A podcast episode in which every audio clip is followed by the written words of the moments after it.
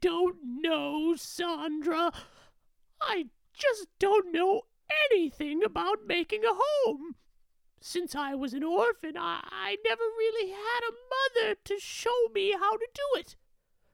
Books at the library can only take you so far, and besides, you know how it upsets John when he sees me reading.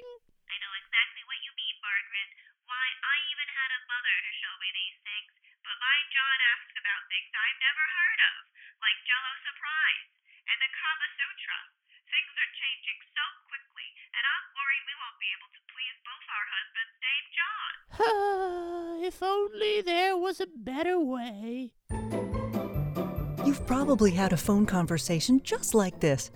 If you, like so many other American women, are struggling to know what's right and wrong when it comes to creating a successful and inviting home, then this instructional program is for you. Of course, you probably knew that when you purchased this set of six vinyl records, which means you're already well on your way. The first step is knowing you have a problem. Fear not. After listening to all of these sessions, you will be an expert homemaker and the talk of the book club. Section 1 It all starts with appearances. You cannot have a clean and appealing house if you yourself are not clean and appealing. Make sure you buy a good quality washing up soap and bathe at least once a week. Make a mask of vinegar and eggs for your hair. This will increase its shine and strength. Choose a style for your hair which suits the shape of your face. And select a palette of makeup products that complement your natural complexion. For more information on this, please see Appendix A Habits, Tinctures, and Rubs in the included booklet. My personal favorite is the Face Mask that can be used as steak marinades section. Obviously, your wardrobe will need to match the occasion as well as your figure. Ensure you have at least three new day dresses for each season and several cocktail dresses, evening gowns, and one set of sturdy coveralls. Don't tell your husband how much you spent on them now. He never needs to know. To replace the money you took from his wallet before he notices, simply find an elderly neighbor and convince them to allow you into their home with fresh baked ginger cake.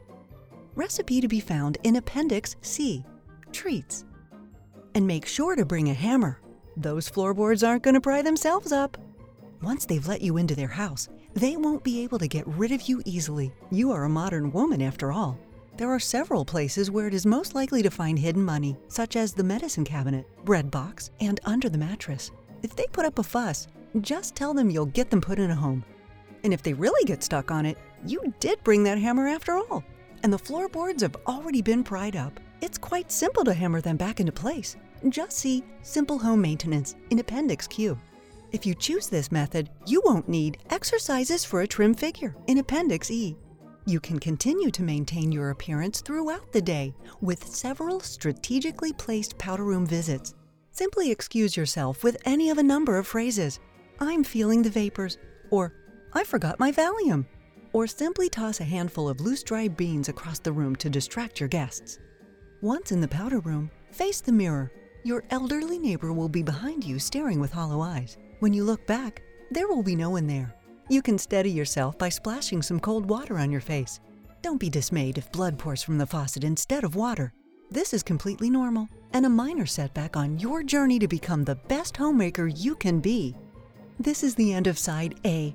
Please go to the next side to learn what to do about those pesky smells that seem to have followed you from Gladys's house. We wouldn't want any police dogs to cotton on now.